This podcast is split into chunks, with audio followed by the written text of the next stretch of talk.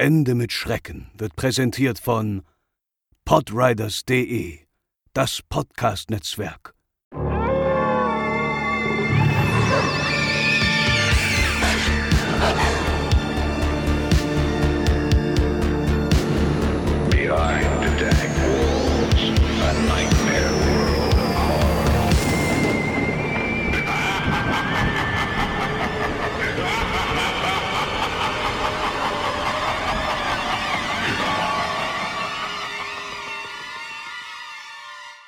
Hallo und herzlich willkommen bei Ende mit Schrecken, euren absoluten Lieblingspodcast rund um urbane Legenden und Creepypasta. Ich bin die Franzi und heute natürlich wieder mit bei mir der liebe André. Hallo Franzi, hallo liebe Hörerinnen und Hörer da draußen. Willkommen zur 15. Ausgabe Unheimlich Persönlich. Wir hoffen, es geht euch allen gut. Wir hoffen, ihr kommt gut durch die ersten lauwarmen Frühlingstage und genießt es, dass die Tage wieder ein bisschen länger werden und man doch mal ein bisschen mehr das Sonnenlicht sieht. Oder ihr seid so kleine Vampire wie ich, die sich denken, Sonne, das mag ich Im nicht. Keller verstecken. Ja, wobei ich finde immer, man merkt doch schon, dass die Laune ein bisschen steigt, wenn man nicht das Gefühl hat, dass den ganzen Tag irgendwie so super dunkel und matschig ist, oder? Durchaus, ja. Und vielleicht hilft es ja auch einigen, dass sie unsere Folgen jetzt leichter im Tageslicht hören können, denn wir bekommen immer mal wieder Mails, wo uns gesagt wird, dass sie schon das ein oder andere Mal ganz schön gegruselt wird, wenn unsere Episoden laufen und es dunkel ist. Oh. Oh. Ja, Franzi, du hast unsere Folge nur in einer neuen Hängematte, ne? Ja. Hm. Ja, André hat mir nämlich zu meinem Geburtstag eine Hängematte geschenkt und die habe ich jetzt endlich mal aufgebaut und ah, da versinkt man so richtig schön drin und meistens lege ich mir noch eine Decke rein und dann sieht man mich gar nicht mehr. nennen es deinen Kokon. Genau. Ja, bevor wir mit der ersten Story anfangen, hier wie immer der Disclaimer, dass wir nicht über die Geschichten urteilen. Wir gehen ganz stark davon aus, dass ihr uns immer die Wahrheit schreibt und euch da nichts aus den Fingern saugt. Wir werden nur darüber sprechen, unsere Meinung dazu sagen, aber wie gesagt, nicht urteilen. Und damit würde ich sagen, André, leg mal los. Ja, fangen wir an mit der ersten Story. Die kommt von Valentina und heißt Hand an der Kehle. An einem warmen Sommertag fuhr ich nach der Arbeit nach Hause in meine kleine Einzimmerwohnung im Erdgeschoss. Ich war müde und legte mich deshalb hin, um einen Mittagsschlaf zu machen. Ich träumte, was genau weiß ich nicht mehr. Ich weiß nur noch, dass es ein Albtraum war, aus dem ich mit einem Schreien aufwachte. Ich fand mich in meinem Zimmer wieder. Die Sonne schien schräg durch die Fenster und ich lag auf der Seite Richtung Eingangstür. Ich wollte mich auf den Rücken drehen, um langsam wach zu werden, bis ich eine Art menschlichen Umriss vor der Tür stehen sah. Ich erschrak mich fast zu Tode.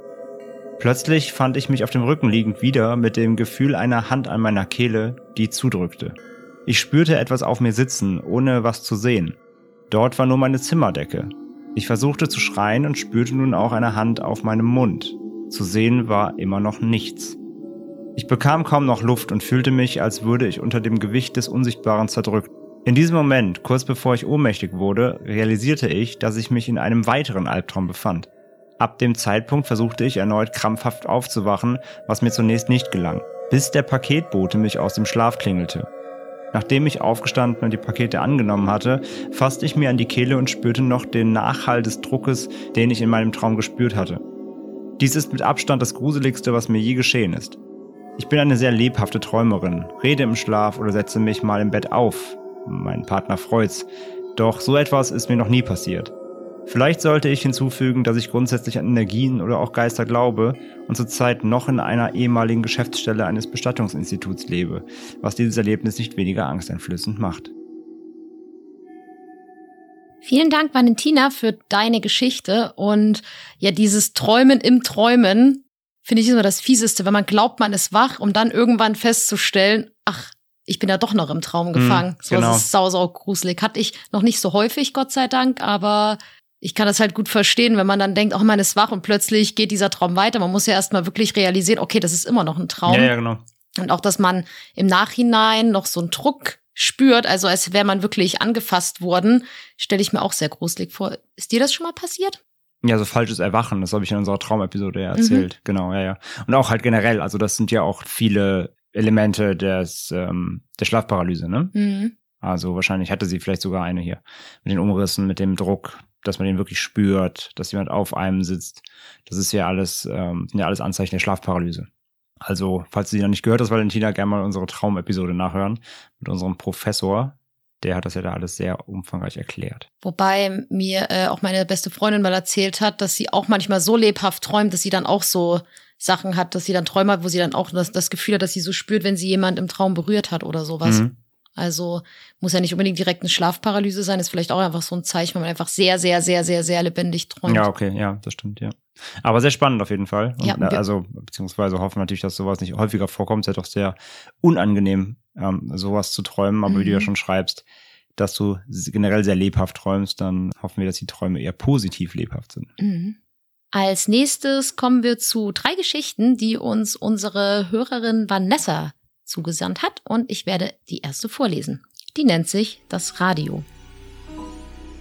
Es war ein schäbiger Spätsommertag. Es war irgendwie schwül, grau und regnerisch. Ich fühlte mich nicht gut, irgendwie etwas abgeschlagen. Ich ging aber trotzdem ins Büro, da ich die Stelle erst angetreten hatte und ich nicht fehlen wollte. Im Laufe des Tages wurde es aber immer schlimmer, weswegen mich mein Vorgesetzter dann auch irgendwann nach Hause schickte. Anstatt in meine damalige WG zu fahren, fuhr ich aber zu meinen Eltern bzw. zu meiner Mutter. Ich dachte, sie könnte mich etwas pflegen.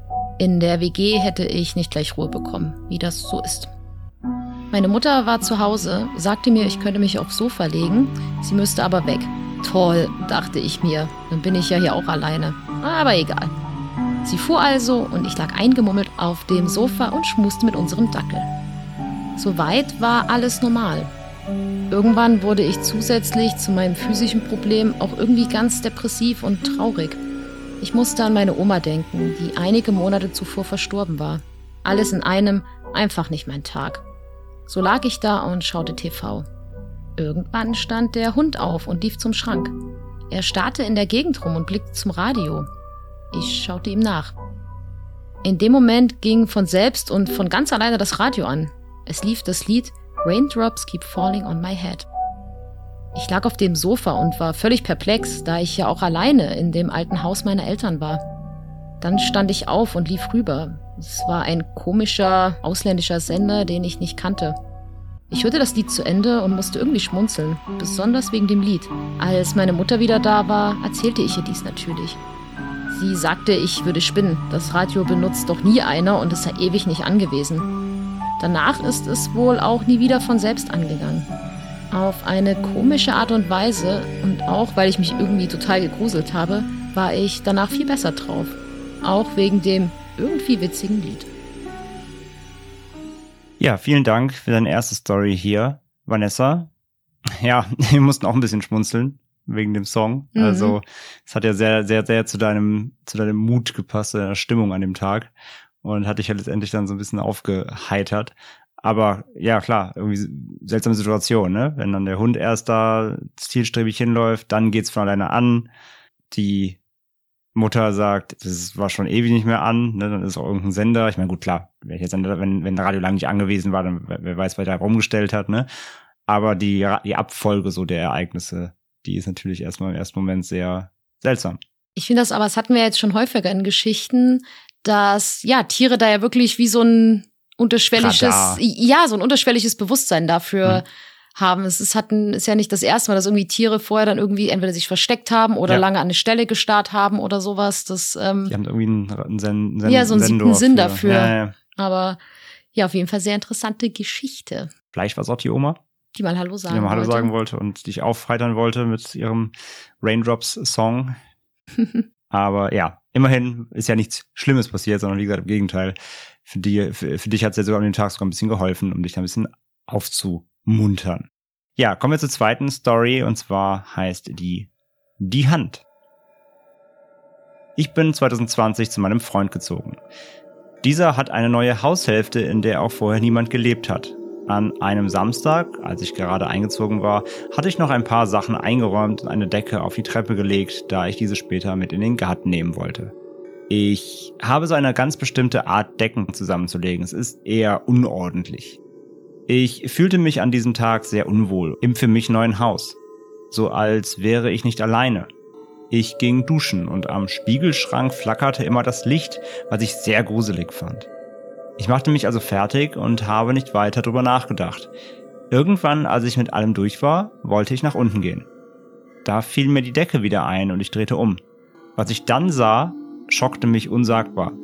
Auf der Decke war eine Riesenhand, also ein richtiger Handabdruck, als hätte sich jemand darauf abgestützt.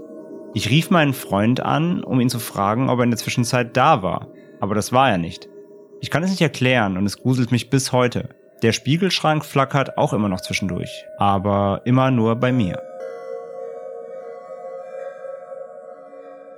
Vanessa, zuallererst muss ich sagen, ich fühle das sehr, sehr doll mit den Decken, weil wenn ich, ich bin eh in Sachen zusammenlegen, so ein richtiger Loser, das sieht auch immer eher so ein bisschen wie eine Kreatur aus, die sagt, please kill me. also geht's mir auch mit Papierfalten und sowas. Ja, dein Kleiderschrank besteht ja auch aus einem Stopfsystem. Ja, aber einem sehr geordneten Stoffsystem.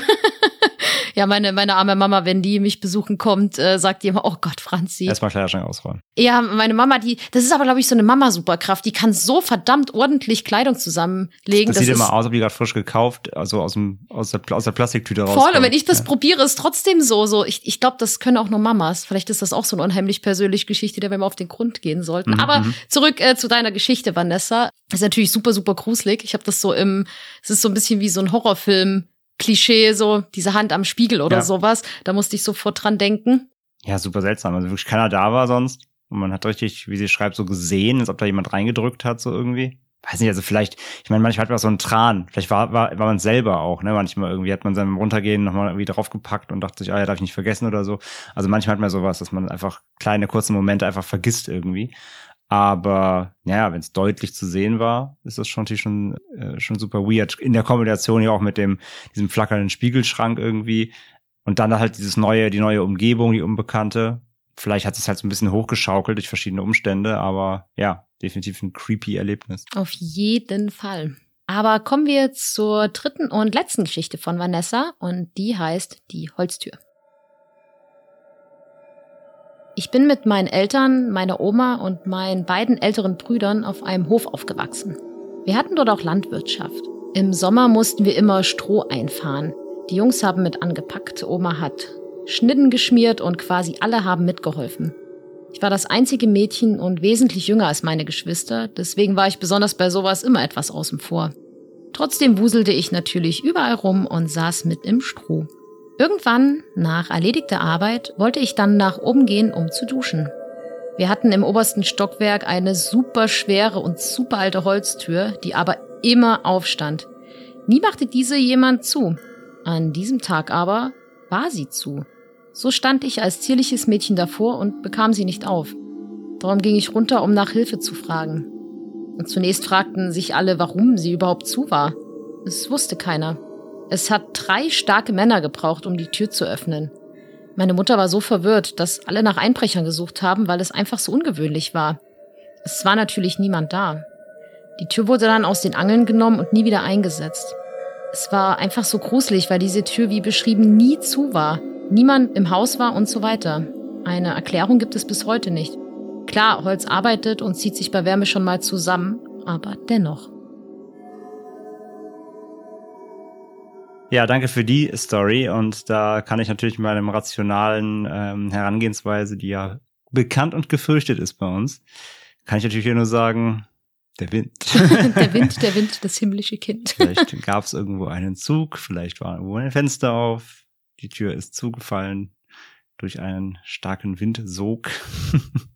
Wie stark soll der denn gewesen sein? Sehr stark. Super stark? Sehr stark. Mhm, mhm, mhm. mhm. Nein, keine Ahnung, weiß ich nicht. Es ist, äh, es ist natürlich es ist seltsam. Also wenn die wirklich immer offen war, immer, immer, immer, immer. Und auch nie, also niemand da war, der auch sagen konnte, so ja, ich habe die halt zugemacht, weil oder so, sondern die einfach zu war und es war nicht der Wind, dann ja, auf jeden Fall creepy. Oder das Holz hat sich halt wirklich verzogen. Jetzt bin ich mal rational, weil wenn die halt auch so schwer aufgehen, kann ja wirklich sein, dass die so in die Angeln zurückgeknallt ist, dass es deswegen auch so schwer war, die dann aufzubekommen. Also ja, auf jeden Fall, aber dann, also wenn das Holz, Holz sich verzieht, aber dann wäre sie halt schon zu gewesen. Also hm, ja, gut, das stimmt auch die wieder. Tür, dass also dass das Holz sich so verzieht, dass eine Tür, die offensichtlich auch relativ schwer war und massiv, dass die komplett dadurch zufällt. Das habe ich eigentlich noch nicht erlebt. Also wenn wäre die Wehr zu, verzieht sich und geht dann schwer auf, okay. Hm, hm, Aber dass die ja, einfach komplett zufällt, ohne Fremdeinwirkung, durch rein durchs Holz arbeiten, eher nicht. Außer sie war vielleicht so ein Spalt, aber ich denke mal, stand da wirklich komplett sperrangelweit Mhm. auf, oder?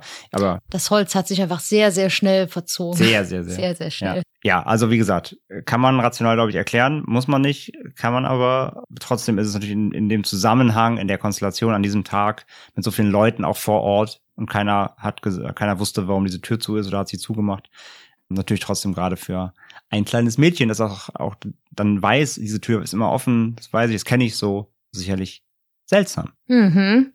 Ja, das waren die drei Geschichten von äh, Vanessa. Vielen Dank dafür, für deine Einsendungen. Und jetzt machen wir weiter mit äh, Christian. Christian hat eine Geschichte eingeschickt und die heißt Schrein im Wald. Bei uns im Dorf ist es schon lange Tradition, dass die Jugendlichen an Hexennacht bzw. über den 1. Mai in den Wald ziehen, um zu zelten und Party zu feiern. So hatten wir uns auch, es muss Mitte der 2000er gewesen sein, zu unserem Stammplatz aufgemacht. Der Platz liegt an einem Feldweg. Hinter der großen Feuerstelle geht es einen zwei Meter hohen steilen Hang hinauf, auf dem sich ein dichtes Wäldchen befindet. Dort sammelten wir bei Gelegenheit auf dem Boden liegende Äste und Gehölz, um unser Feuer am Brennen zu halten und gutes Grillholz zu sparen. Es war wohl schon zu später Stunde, als ich mich von dem Hauptgeschehen zurückzog, um in Ruhe am Rande des Lagerfeuers noch ein Bierchen zu trinken. Ein guter Kumpel tat es mir gleich und saß schon auf seinem Campingstuhl. Wir redeten nicht viel, sondern genossen das Prasseln des Feuers in diesem Moment. Nach einiger Zeit stand mein Kumpel auf und meinte, er müsste mal wohin und würde noch Holz mitbringen. So stieg er den kleinen Hang hinauf und verschwand im dunklen Wäldchen. Ich wendete mich wieder dem Feuer zu, aber es dauerte nicht lange, da stand er wieder neben mir, kreidebleich mit aufgerissenen Augen. Er meinte leise zu mir, ich solle mal mitkommen. Er müsste mir was zeigen, er hätte etwas entdeckt. Mit einer Taschenlampe bewaffnet stieg ich mit ihm den Hang hinauf und wir gingen durch das Wäldchen. Nach circa 30 Metern führte er mich hinter einen Baum. Und was ich da sah, ließ mich schlagartig nüchtern werden. Am Fuße des Baumes in einer kleinen Kuhle zwischen den Wurzeln stand ein kleiner, weißer, verwitterter Schrein mit einem Bild und daneben eine abgebrannte Grablichtkerze. Auf dem Schwarz-Weiß-Bild befanden sich zwei Personen, vermutlich ein Ehepaar. Ich war total erschrocken. Wir waren dort schon so oft grillen und zelten. Jeder war schon gefühlt hundertmal in diesem Wäldchen Holz holen. Aber wir haben es zuvor nie gesehen. Natürlich informierten wir noch unsere Freunde, die mit uns dort waren, was natürlich dazu führte, dass in der Nacht die wildesten Spekulationen die Runde machten. Wir versuchten später herauszufinden, um wen es sich dabei handeln könnte oder ob an dem Platz mal ein Unglück passiert war. Leider blieb alles erfolglos. Weder unsere Eltern, Großeltern noch stets gut informierte Leute in der Dorfkneipe konnten dazu etwas sagen. Danach waren wir auch nicht mehr dort, was allerdings nichts mit dem Schrein zu tun hatte, sondern dem Umstand geschuldet war, dass wir uns in dem Sommer zusammen ein Grundstück kauften, auf dem dann unsere weiteren Grill- und Zeltpartys stattfanden. Vielen, vielen Dank, Christian, für deine Geschichte, die ich super, super interessant finde und echt verstehen kann, dass das in so einem Moment einfach saugruselig ist. Mhm. Gerade wenn man schon so oft dort war und einfach noch nie sowas gesehen hat und plötzlich steht das da. Das äh, kann ich auch verstehen, dass man dann überlegt oder versucht rauszufinden, okay, ist da mal irgendwas passiert, dass da jemand sowas hingestellt hat? Aber gerade, also ich denke mal, wenn das halt so ein Dörfchen ist, wenn da, sag ich mal, in, der, in den letzten Jahren oder Jahrzehnten was passiert ist, hätte man da ja bestimmt was gewusst. So, das wäre dann bestimmt so gerade in den ländlichen Gegenden so eine bekannte Geschichte vielleicht auch. Naja, er schreibt ja, ne, selbst die gut informierten Quellen der Dorfkneipe, Mhm. die, die ältesten der, der, des Dorfes, die ja eigentlich immer so alle, allen Tratsch wissen. Keiner wusste darüber was. Das ist schon echt weird, ja. Vor allem halt, also man kennt das ja, wenn man an Landstraßen entlang fährt oder so. Man sieht ja immer wieder mal wie Blumen oder halt Wegeskreuze, wo halt Unfälle passiert sind, Autounfälle, wo dann eben kleine Gedenkschreine stehen. Aber halt so mitten in so einem kleinen Wäldchen halt und ohne irgendwelche Bezüge, einfach nur eben eine abgebrannte Kerze und dieses Bild. Plus halt, wie du schon sagst, dass sie halt wie zig, zig hundert Mal da gewesen sind und es niemand gesehen hat. Ja, auf jeden Fall. Also hätte mich, glaube ich, auch schlagartig nüchtern werden lassen an dem Abend, ja. Ja, man weiß natürlich nicht. Vielleicht wollte auch einfach jemand einen Streich spielen. Vielleicht kann ich mir jetzt zwar schlecht vorstellen, ja, aber weiß ich auch nicht. Dafür ist es irgendwie zu, weiß ich nicht, zu genau. Also wenn du so ein Streich spielst, machst du, glaube ich, was anderes und äh, implizierst nicht, dass da irgendwie jemand umgekommen ist oder so. ja, das also es ist ja kein Friedhof oder so. Es muss ja Mhm. wirklich da dann eigentlich was passiert sein. Ja, das stimmt. Oder jemand war vorher irgendwie mal in dem Wäldchen gewesen, hat das für sich selbst gemacht, so als Abschiedsritual, whatever. Oder das, Weiß man ja. natürlich nicht, hat Ja. das dann einfach da gelassen. Kann man natürlich äh, jetzt nicht sagen, aber es ist halt, ich kann mir echt vorstellen, wie dann an dem Abend so alle spekuliert haben, Mhm. okay, was könnte da passiert sein? Kennt jemand diese Leute? Wer ist das? Ja. ist auf jeden Fall super interessant. Ja. Ja, krass. Dankeschön für die Story, Christian. Echt mega, mega spannend. Kommen wir zur nächsten Geschichte und die kommt von Tom und heißt Schreck auf Streife. Ich bin Bundespolizist und berufsbedingt viel nachts unterwegs und auch an Orten, an denen sich die meisten Mitmenschen nachts wahrscheinlich eher ungern aufhalten. Mein Streifenkollege und ich standen in der Nacht an einem Wanderparkplatz in einem Mercedes Vito und überwachten die Grenze. Dieser ist zu allen Seiten hin in sämtliche Richtungen von Wiese umgeben, welche dann nach circa 150 bis 200 Metern in einen Wald übergeht. Von daher war alles rund um unser Kfz gut einsehbar. Mein Kollege ruhte sich ein wenig aus. Ja, auch Polizisten werden müde. Und ich behielt derweil alles im Auge. Es waren seit Stunden keine anderen Personen mehr unterwegs. Gegen drei Uhr tat es plötzlich ein Schlag an der hinteren Seitenscheibe unseres Autos. Darum schaltete ich sofort die Suchscheinwerfer unseres Blaulichts an, welche alles im Umkreis ausleuchteten. Zu erkennen war selbstverständlich nichts. Weder irgendwelche Personen, Tiere oder Spuren in der mit Tau überzogenen Wiese. Ich dachte mir dann, dass ich es mir wahrscheinlich nur eingebildet habe. Jedoch ließ es mir keine Ruhe und ich beschloss, mit der Taschenlampe den Bereich ums Auto genauer abzusuchen. Vielleicht lag da ja ein verletzter Vogel herum. Am Boden und unter dem Auto wurde ich nicht fündig, jedoch sah ich an der hinteren Seitenscheibe, aus dem das Schlaggeräusch kam, einen frischen, leicht verwischten Handabdruck. Dieser war zu Schichtbeginn noch nicht dort, da wir die Autos immer kontrollieren, bevor wir losfahren. Dazu kommt, dass es am besagten Parkplatz weit und breit keine Möglichkeit gibt, an der sich eine Person auf die Schnelle verstecken kann. Zudem war es absolut unmöglich, in der Zeit vom Schlag, bis ich die Lichter anschaltete, in den Wald zu fliehen. Bis heute kann ich mir nicht erklären, woher der Schlag samt Abdruck kam. Das mulmige Gefühl werde ich allerdings nicht los, wenn wir nachts an derselben Stelle stehen.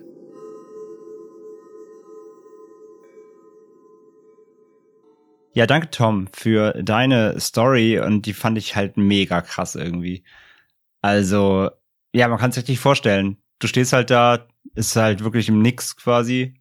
Ich meine, er ist, hat er noch geschrieben dazu in der Mail, er ist halt Grenzpolizist bei der Mhm. Bundespolizei. Sie überwachen halt eine Grenze. Da ist halt an sich nichts. Die müssen halt nur da sein, falls was passiert. Mhm. Und dann stehst du da, da ist halt nichts außer Wiese weit und breit. Dein Kollege macht ein Nickerchen irgendwie, da macht man die Augen zu.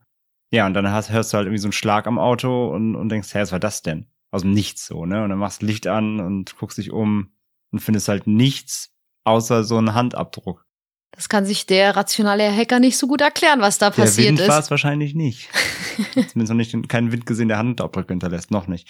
Nee, aber klar, wie er halt, wie er halt schreibt, ne? Also, wenn er da die Flutscheinwerfer, also zumindest halt dieses Licht am Auto macht, das, das leuchtet ja weit, ne? Also, Mhm. und wie er halt sagt, die waren zu weit vom Wald entfernt, dass es ja jemand irgendwie in Rekordzeit sofort sich irgendwo äh, hinretten könnte. Er ist halt Bundespolizist, er kennt ja wahrscheinlich auch irgendwie, also hat ja Training, hat Gefahrensituationen, Mhm. weiß ja, wie man mit Dingen, mit Dingen umgeht. Aber ja, sowas unerklärliche Situation halt quasi, ne? Mhm. Ja, also kann ich mir schon vorstellen, wenn du jetzt auch immer wieder stehst, wenn er immer wieder in dieselben, im selben Einsatzgebiet unterwegs ist, dass du immer wieder dran denkst, ja. Das, glaube ich, vergisst du nicht so schnell. Ja, gerade wenn man so 00000 Erklärung hat und dann stelle ich mir so vor, wenn man da so in der Nachtschicht wieder steht und denkt, oh Gott, was ist, wenn das wieder passiert? Ja, ja, genau. So, da hätte ich auch ein bisschen. Schiss. Ja, voll, voll. Ja. es ist, das ist halt so eine Geschichte. Vom Ding her ist ja nicht so viel passiert wie in manch anderen von unseren Geschichten, aber manchmal liegt in dieser, ich, das klingt halt viel, also das soll jetzt nicht irgendwie herabwertend klingen, wenn man sagt, in dieser Simpelheit, was da passiert ist, liegt aber dann manchmal dieser Grusel. Hm, So, absolut. gerade wenn man sich da halt wirklich nicht erklären kann, wie das passiert ist. Ja, das ist schon echt, echt seltsam, wenn er ausschließen kann, dass da irgendwie jemand geflohen ist. Vielleicht hätte er irgendwie mitbekommen, unterm Auto lag niemand. Was auch gruselig genug wäre. Ja, krass. Krasse Story. Ja, wir drücken auf jeden Fall die Daumen, dass sowas im besten Fall nicht noch einmal Ja. vorkommt. Wir wünschen ruhige, ruhige Streifen. Ja, auf jeden ohne Fall. seltsame Hände an den Wänden oder an dem Auto. Ja. Dann mache ich weiter mit der nächsten Geschichte von Eleanor. Die heißt Der Mann in der äh, Wohnung und es geht nicht um Eleanor selbst, sondern sie erzählt von ihrer Oma, der in den 70er Jahren etwas äh, passiert ist. Meine Oma war im Jahre 1979 in ihren 20ern. Sie lebte damals noch alleine. Es war Sonntagnacht und sie war gerade dabei, ins Bett zu gehen, als sie ein Rütteln an der Tür hörte. Die Haustür wurde geöffnet. Sie hörte irgendjemanden unten rumlaufen. Sie hatte Todesangst. Schließlich hatte sie keine Mitbewohner und hatte auch niemanden eingeladen. Da unten war jemand, ein Eindringling. Sie lag im Bett und wusste nicht, was sie tun sollte. Vielleicht wollte er nur Wertsachen klauen? Oder Schlimmeres? Sollte sie abwarten? So tun, als ob sie schläft, falls er reinkommt? Sie war schon immer religiös und fing einfach an zu beten. Sie drückte ihr Gesicht ins Kissen und betete weiter. Dann sah sie einen großen Mann, der durch die Tür kam. Er war sehr groß, wahrscheinlich über 1,90. Sie tat also, als würde sie schlafen. Er stand am Ende ihres Bettes und beobachtete sie. Sie dachte, das sind ihre letzten Minuten. Sie würde sterben. Sie fing an zu schreien und rief nach Gott. Immer lauter. Sie schrie einfach den Namen des Herrn und hatte Angst um ihr Leben. Doch dann bemerkte sie, dass der Mann gegangen war. Er hatte ihr Haus verlassen. Sie schloss alle Türen ab und machte die Lichter an. Es war kein Traum gewesen. Es war wirklich passiert. Sie rief die Polizei und berichtete von dem Vorfall. Sie konnte den Mann nicht identifizieren. Und in der nächsten Woche passiert etwas Ähnliches, nur ein paar Häuser weiter. Die dort lebende Frau überlebte leider nicht. Meine Oma zog daraufhin ein paar Wochen später wieder zu ihren Eltern. Sie fühlte sich nicht mehr sicher in ihrem Wohnort. Manche ihrer Freunde sagten ihr, sie hätte lieber nicht schreien sollen. Meine Oma hat aber überlebt. Und das zeigt, dass Gott sie in dieser Nacht beschützt hat. Ja, vielen, vielen Dank, Eleanor, für diese Einsendung und diese Geschichte, die deine Oma da erlebt hat. Und holy moly, da hatte ich jetzt schon ein bisschen Gänsehaut, muss ich mhm. sagen. Also das ist schon das echt, ist, echt, echt krass. Das ist Wahnsinn, ja. Das ist so eine Situation, in die, also die willst du ja nie kommen. Das ist ja die klassische Tatort-Situation, so Thriller-Situation. Ja. Jemand ist in deinem Haus und will dir wirklich was antun, so. Oder zumindest denkst du es. Ja, ist so krass, weil das, das passt gerade so, weil ich höre jetzt aktuell abends manchmal zum Einschlafen so Reddit-Stories und da erzählen auch immer ganz so, was hast du Gruseliges erlebt, dies, das und da gibt's auch ganz viele Geschichten, nämlich mit so Einbrüchen oder wie Leute versucht haben einzubrechen mhm. und ich finde die immer so gruselig, weil man sich in dem eigenen Haus einfach so sicher fühlt und sich das einfach nicht vorstellen möchte, wie das ist, wenn dann plötzlich jemand einbricht, so in ja. deinen privaten Raum und vor allem, was alles halt auch passieren kann, gerade wenn man alleine lebt. Total, ja. Also ich denke da auch ganz oft dran, wenn André irgendwie mal nicht da ist und ich allein hier bin, denke ich auch immer so, oh Gott, was ist, wenn hier jemand einbricht, wenn jemand beobachtet hat, dass André nicht da ist und weiß, dass du alleine bist und dir was tut und, und du äh, dich hier ein. Ja, ja, ja. Ja, ich hoffe immer, dass die Katzen mich beschützen, aber mh. Hm. wir wissen, wir wissen alle, was ist, was passieren würde. ja, sie würden dann auf meinem toten Körper schlafen. Sie würden nicht essen. Oder auch das, hm, ja. Hm, hm. Nein, aber es ist, es ist echt, echt krass und da hatte deine Oma ja wirklich, wirklich, wirklich Glück. Und ich glaube äh, Tatsache, dass es gut war, dass sie geschrien hat. Ich glaube auch, weil es, weil es halt eine, eine, ein Warnsignal ist. Es können ja auch andere hören, ne? Wenn sie schreit, es könnten Nachbarn hören, die Polizei rufen. Mhm. Und auf jeden Fall. Aber ja, auch vor allem halt krass, dass das dann ein paar Tage später halt wieder passiert ist und da wurde wirklich jemand umgebracht, ne? Ja, das ist heftig. Also Wahnsinn, ja. Wenn du halt dann irgendwie auch bedenkst, rückwirken, das hätte ich sein können. Ja, auf jeden Fall, auf jeden Fall. Also das ist da, schon echt heftig. Ja, die Geschichte, die, die hat mir auch echt eine Gänsehaut versetzt. Und dann sieht man immer, dass so Real-Life-Geschichten manchmal krasser sein können als so paranormale. Also nimmt sich manchmal nichts im Kern, aber so richtige solche Stories, die jagen einen dann doch mal einen Schrecken ein, gerade weil man das so gut nachempfinden kann, wie. Ja, also es kann theoretisch jedem passieren. Mhm. Wir hoffen natürlich, dass es niemanden von unseren Nein, HörerInnen passiert, aber. Aber ja. das ist wirklich schon äh, extrem, extrem grauenvoll, ja. Also danke für die Einsendung. Ja, und, vielen, ja, vielen Dank. Gut, dass deine Oma das überstanden hat und mhm. hoffentlich auch nie wieder so eine Situation erleben muss. Kommen wir zur letzten Geschichte für heute und die wurde uns anonym eingesendet und die nennt sich der Blackout. Im Sommer 2020 war ich mit einem Kollegen am See. Danach sind wir zu mir nach Hause gefahren und anschließend zu ihm. Bei uns auf dem Land gibt es viele Felder, kleine Wiesenwege und vor allem gähnend leere Straßen neben den Hauptstraßen. Die Fahrt von meinem zu seinem Wohnort dauert ca. 45 Minuten. Da ich viel früher Auto gefahren bin und die Strecke oft fahren musste, um zur Berufsschule zu gelangen, kannte ich sie recht gut. Nach den ersten Dörfern fängt die für dieses Ereignis relevante Strecke an.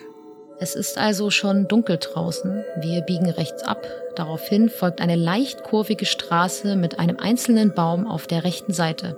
Egal wo man hinsieht, sieht man nur Felder, Wiesen und etwas entfernt den Wald.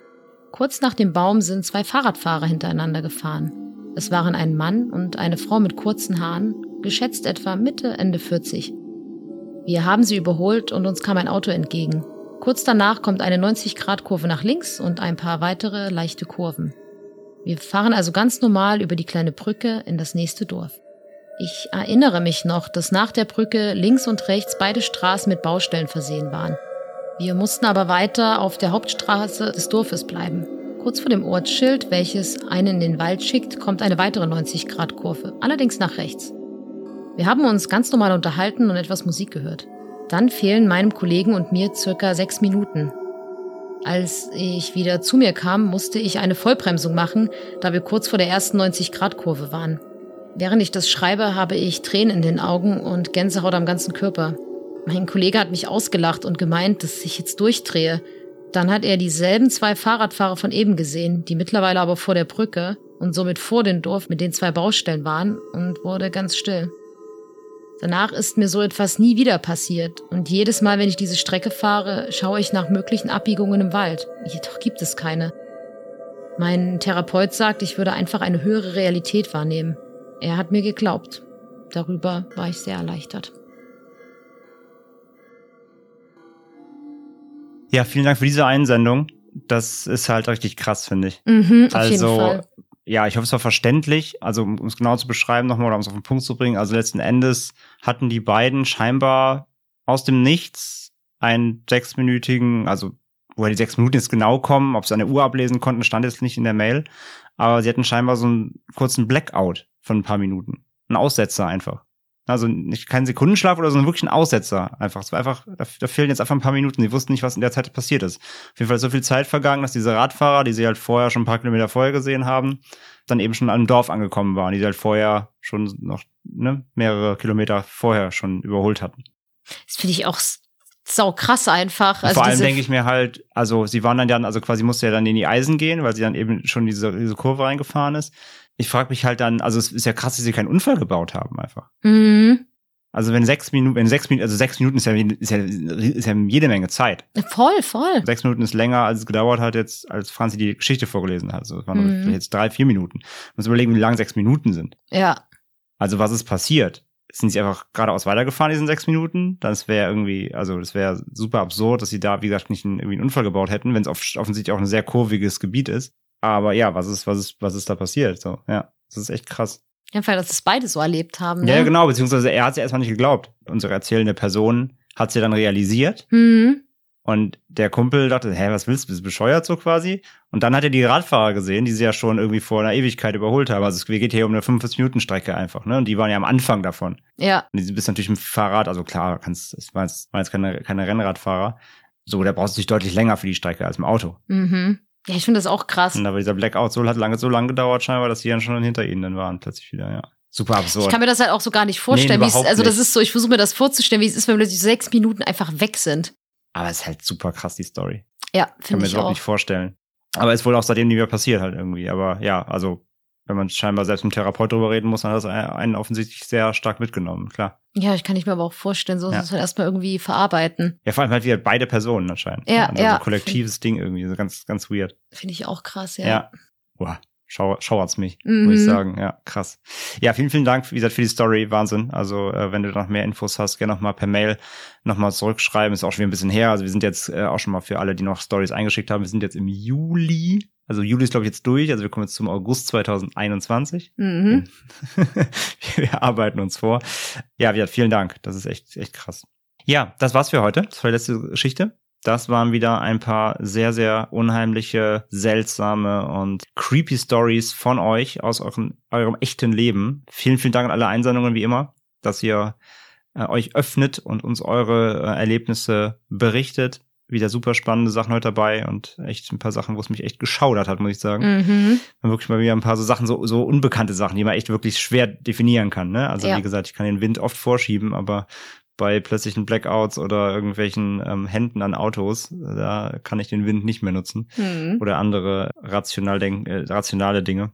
Von daher, ähm, ja, echt, echt creepy Sachen dabei heute. Ja, also wenn euch irgendwann was passiert ist im Leben, was ihr hier gerne mal erzählen würdet, dann schreibt uns eine Mail oder schickt uns eine Audiodatei. Ihr könnt natürlich auch gerne eure Geschichten selbst aufzeichnen und sie selbst erzählen. Wir machen das gerne, aber wenn ihr eure Geschichten in eigenen Worten erzählen wollt, das ist natürlich auch sehr, sehr cool immer, dann schickt uns eine Mail an post.endemitschrecken.de, die bekannte Mailadresse. Und dann freuen wir uns auf eure Geschichten. Das war persönlich Nummer 15.